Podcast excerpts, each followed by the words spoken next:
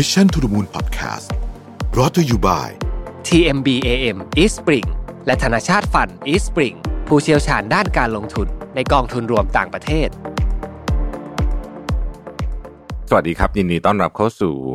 Mission to the Moon Podcast นะครับ คุณอยู่กับประวิทยานุสาหะครับ พอดแคสต์ตอนนี้เนี่ยได้แรงบันดาลใจมาจากโปสการ์ดแผ่นหนึ่ง ซึ่งผมเพิ่งแกะเมื่อกี้นะฮะ เพิ่งแกะเมื่อกี้เลยเนี่ยนะครับ เป็นโปสการ์ดอันนี้นี่น่ารักไหมมาจากฝรั่งเศสนะครับ เป็นท่านที่ฟังรายการท่านหนึ่งนะครับ ส่งมาให้นะฮะก็ในนี้เนี่ยจริงๆก็เป็นผมผมอ่านคร่าวๆได้นะก็ไม่ได้มีอะไรเป็นความลับอะไรนะครับ ก็บอกว่าอยู่ฝรั่งเศสนะครับ ก็บอกว่าช่วงนี้บรรยากาศแบบอื่นๆนะนะบอกว่า ก็ตอนนี้ยุโรปก็คงเข้าเข้าใจว่าที่ฝรั่งเศสเองนี่ก็เข้าสู่ เออ wave ใหม่นะฮะของการระบาดนะครับ แล้วก็บอกว่าเออขอบคุณ content นะครับ ที่ทำนะฮะแล้วก็ขอบคุณบอกว่าจะสั่ง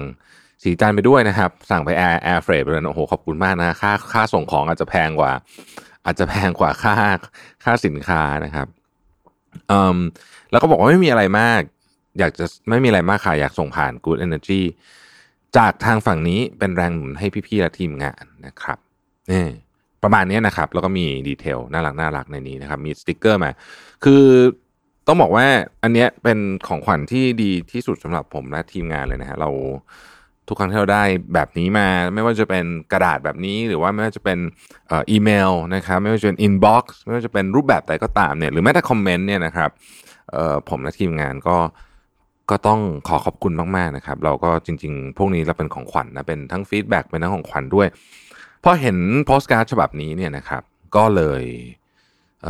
นึกไปถึงเรื่องหนึ่ง ซึ่งวันนี้จะเป็นวันที่ไม่มีสคริปต์นะผมก็จะเล่าไปเรื่อยๆนะครับ นึกไปถึงเรื่องหนึ่งก็คือการออกเดินทาง จริง ๆ มันเป็นมันเป็นความต่อเนื่องระหว่างบทสนทนาเมื่อสัปดาห์ที่แล้วนะฮะที่ผมคุยกับนิ้วกลมกับต้องกวีวุฒิแล้วก็หนังสือที่ผมไปอ่านมาในช่วงสุดสัปดาห์ที่ผ่านมาเนี่ยนะครับเออไม่ใช่สินู่นสองสัปดาห์ที่แล้วนะครับ ก็คือเอ่อหนังสือเรื่อง The Wine Cafe เนี่ยนะฮะ แล้วก็อะไรอีกหลาย ๆ อย่างในช่วงนี้ จริง ๆ จะว่าไปเนี่ย ผมได้มีโอกาสกลับไปอ่านส่วนหนึ่งแล้วกันนะครับ ของหนังสือชื่อโตเกียวไม่มีขาเนาะใครที่เป็นแฟนกับนิ้วนิ้วกลมนะแฟนนิ้วกลมเนี่ยก็คงจะนึกหนังสือเรื่องนี้ออกนะครับเป็นหนังสือเล่มแรกที่ผมอ่าน แล้วผมก็ตอนแรกผมตอนแรกผมตอนแรกผมไม่รู้ด้วยซ้ำว่านิ้วกลมเนี่ยคือเอซึ่งเป็นเพื่อนมัธยมที่เรียนด้วยกัน ก็เพิ่งมารู้เนี่ยแหละฮะตอนอ่านจบแล้วว่าอุ้ยเอ็มเขียนสื่อเก่งขนาดนี้เลยนะฮะโตเกียวไม่มีขายเป็นสื่อที่สนุกมากผมชอบมาก ใครยังไม่ได้อ่านเนี่ยแนะนำมากเลยนะฮะหนังสือเก่าแล้วเนาะน่าจะเป็นสิบปีแล้วมั้งโตเกียวไม่มีขายเนี่ยนะครับ ในชีวิตของคนเราเนี่ยถ้าเรามีโอกาสเนี่ยนะครับ เราก็คงชอบจะไปเที่ยวเนาะไปไปเที่ยวไปพักผ่อนนะฮะสำหรับผมเนี่ยเวลาผมไปเที่ยวเนี่ย ผมไปเที่ยวจริงก็คือ ไปก็คือไม่ทำอะไรฮะ กินนอน เพราะผมรู้สึกว่าโอ้เวลาทำงานมันทำตลอดเลยมันไม่หยุดเลย แล้วเพราะฉะนั้นเวลาเราพักเนี่ยเราก็อยากจะอยู่เฉยๆไม่อยากทำอะไรแล้วนะฮะ นั่นคือการเที่ยวพักผ่อน แต่สิ่งที่ผมอยากจะชวนคุยวันนี้ คือการออกเดินทาง ซึ่งมันเป็นสำหรับหลายคนมันไม่เหมือนกับเที่ยวพักผ่อนสำหรับผมเนี่ยไม่เหมือนนะฮะการออกเดินทางครั้งสุดท้ายของผมเกิดขึ้น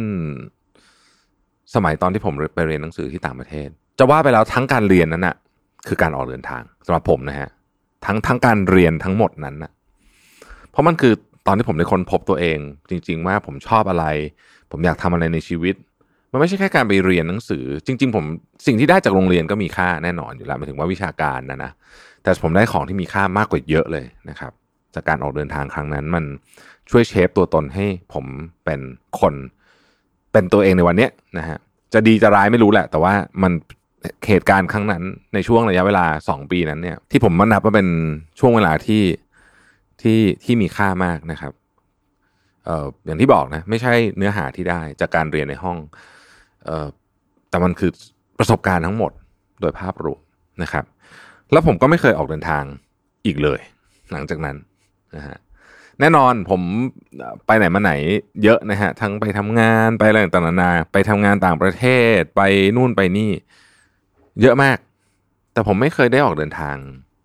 จริง ๆ อีกเลยนะครับอันนี้ไม่นับเรื่องของ spiritual นะบางคนบอกว่าเอ๊ะการเดินทางภายในจิตใจ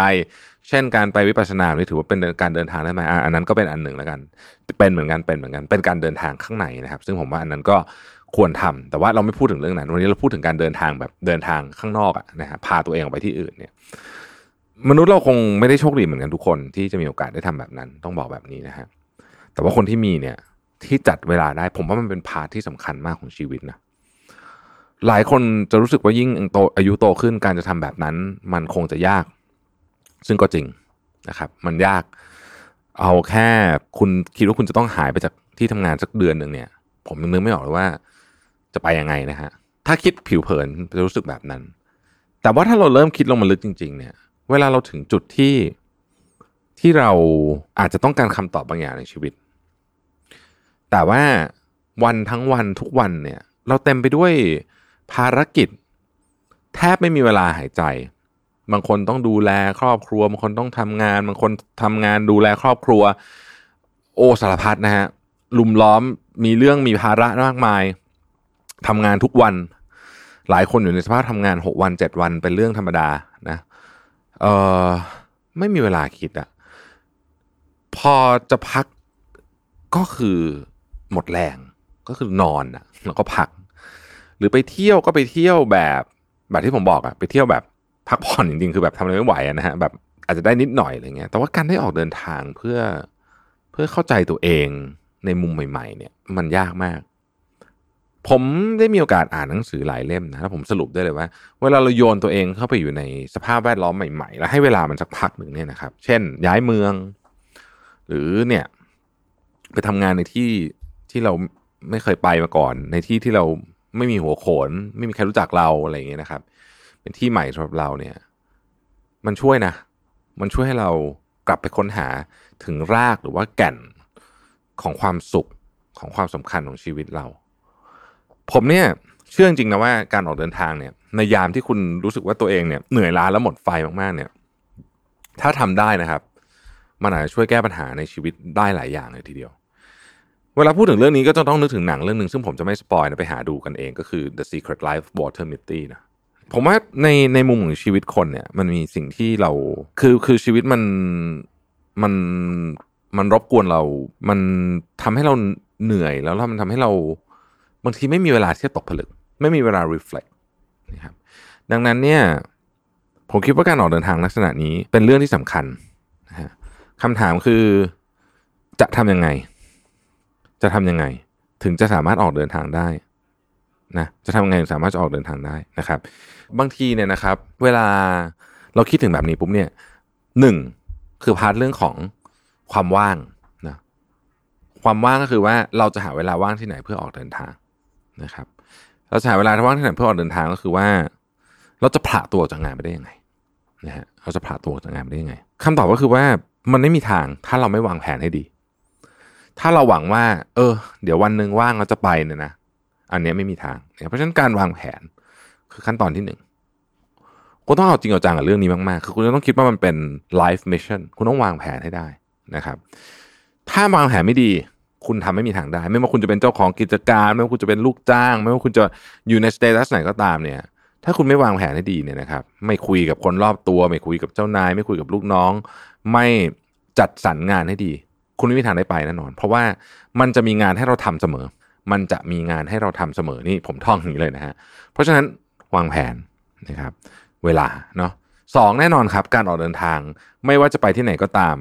จำเป็นจะต้องใช้เงิน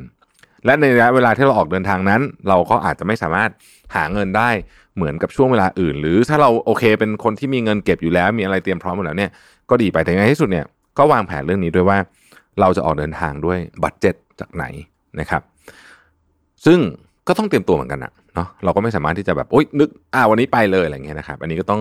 เตรียมตัวไม่ให้เดือดร้อนคนอื่น คิดซะว่าเป็น project ของชีวิตแล้วกัน คุณอาจจะต้องเก็บเงินเป็นปีหลายปีก็ได้นะ แต่ว่าคุณต้องเริ่มนะฮะมีกระปุกอยู่กระปุกหนึ่งเปรียบเทียบคงไม่ใช่กระปุกนี้หน่อยว่าบัญชีบัญชีหนึ่งแล้วกันนะครับ ที่เก็บไว้เพื่อเรื่องนี้โดยเฉพาะ อันที่สามครับ จะไปกับใคร อันนี้ก็สำสำสำคัญเหมือนกันนะคือหลายคนบอกว่า ไอ้เจอร์นี่แบบนี้เนี่ยมันควรจะเป็นคนเดียวหรือเปล่านะครับ ก็ตอบยากคือส่วนใหญ่ส่วนใหญ่คนที่ออกเดินทางแบบนี้แล้วเราได้เก็บอะไรกันมาเยอะมักจะไปคนเดียวเออเพราะว่าคนเดียวมันคล่องตัวมากกว่า แล้วมันเพราะไปคนเดียวแล้วคุณไม่มีคนที่คุณรู้จักไปด้วยเนี่ย มันยิ่งทำให้คุณต้องจำเป็นจะต้องพุชตัวเองเข้าไปอยู่ในอยู่ในสถานการณ์ที่ที่คุณต้องต้องคุยกับคนอื่นนะนึกออกไหมครับคุณไม่สามารถคุณไม่สามารถที่จะจะหันหน้าไปหาใครได้เพราะฉะนั้นตัวคุณเองเนี่ย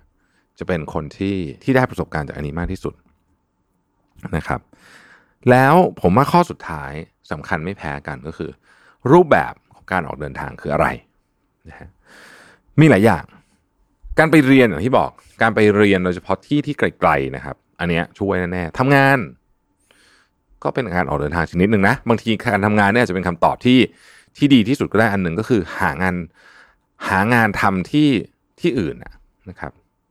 ไปสมมุติว่าบริษัทอ่ายกตัวอย่างสมมติบริษัทคุณมีหลายประเทศเนี่ยเอ๊ะลองขอไปอยู่ที่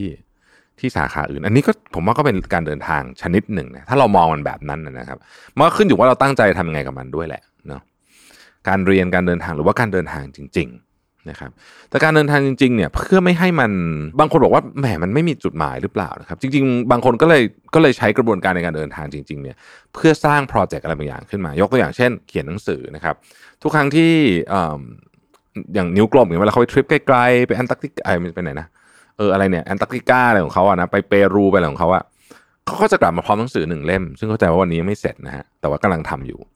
ทุกวันเขาก็จะถ่ายรูปแล้วก็จดบันทึกนี่ก็เป็น เรื่องหนึ่ง ผมคิดว่าประเด็นเรื่องนี้ในคนในโลกของคนยุคใหม่ที่เรา value คนต้องทำงานเยอะๆหาเงินเยอะๆ อะไรเยอะๆเนี่ยบางทีเราลืมเหมือนกันว่า การเดินทางเพื่อเพื่อตอบสนองจิตใจข้างในเรื่องนี้เนี่ยนะครับ มันเป็นมันเป็นอีกหนึ่ง part อันสำคัญมากของมนุษย์เหมือนกัน เพราะว่าชีวิตเรามันไม่ควรจะเกิดมาเรียนหนังสือทำงานทำงานแล้วก็ตายไปเงี้ยผมว่าเราควรจะต้องค้นหาอะไรบางอย่างระหว่าง เส้นทาง journey ของเราให้ได้ แล้วบางทีความสุขของเราบางอย่างเนี่ยมันมันอาจจะถูกค้นพบในกระบวนการแห่งการออกเดินทางก็ได้นะครับ วันนี้อาจจะดูแบบไม่ได้มีประเด็นอะไรสำคัญมากมาย แต่ผมรู้สึกว่า นี่แหละ บางที